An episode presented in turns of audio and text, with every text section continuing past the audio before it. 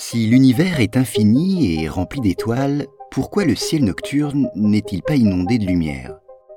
Pourquoi y a-t-il tant de noir En regardant dans n'importe quelle direction, on devrait plutôt tomber sur une étoile, et le ciel devrait être aussi brillant que la surface du Soleil. Or, tel n'est pas le cas. Ce questionnement, qui fut longtemps une énigme et qui a obsédé les scientifiques au XIXe siècle, porte un nom, le paradoxe d'Olbers. Il fut formulé par l'astronome allemand du même nom.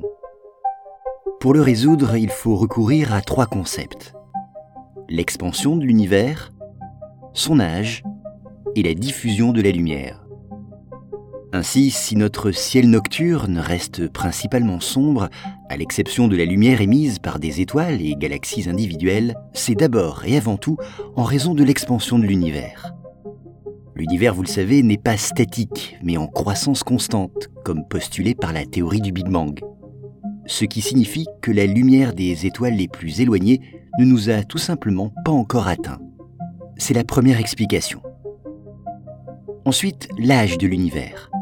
Ces 13,8 milliards d'années limitent le nombre d'étoiles dont la lumière a eu le temps de nous atteindre. Voilà, dynamique et d'âge fini, ces deux caractéristiques de l'univers permettent de fournir une explication à son obscurité. Mais il y en a une troisième. Une partie de la lumière des étoiles lointaines est bien émise, mais elle est absorbée par la poussière et les gaz interstellaires, qui l'atténuent d'autant pour nous.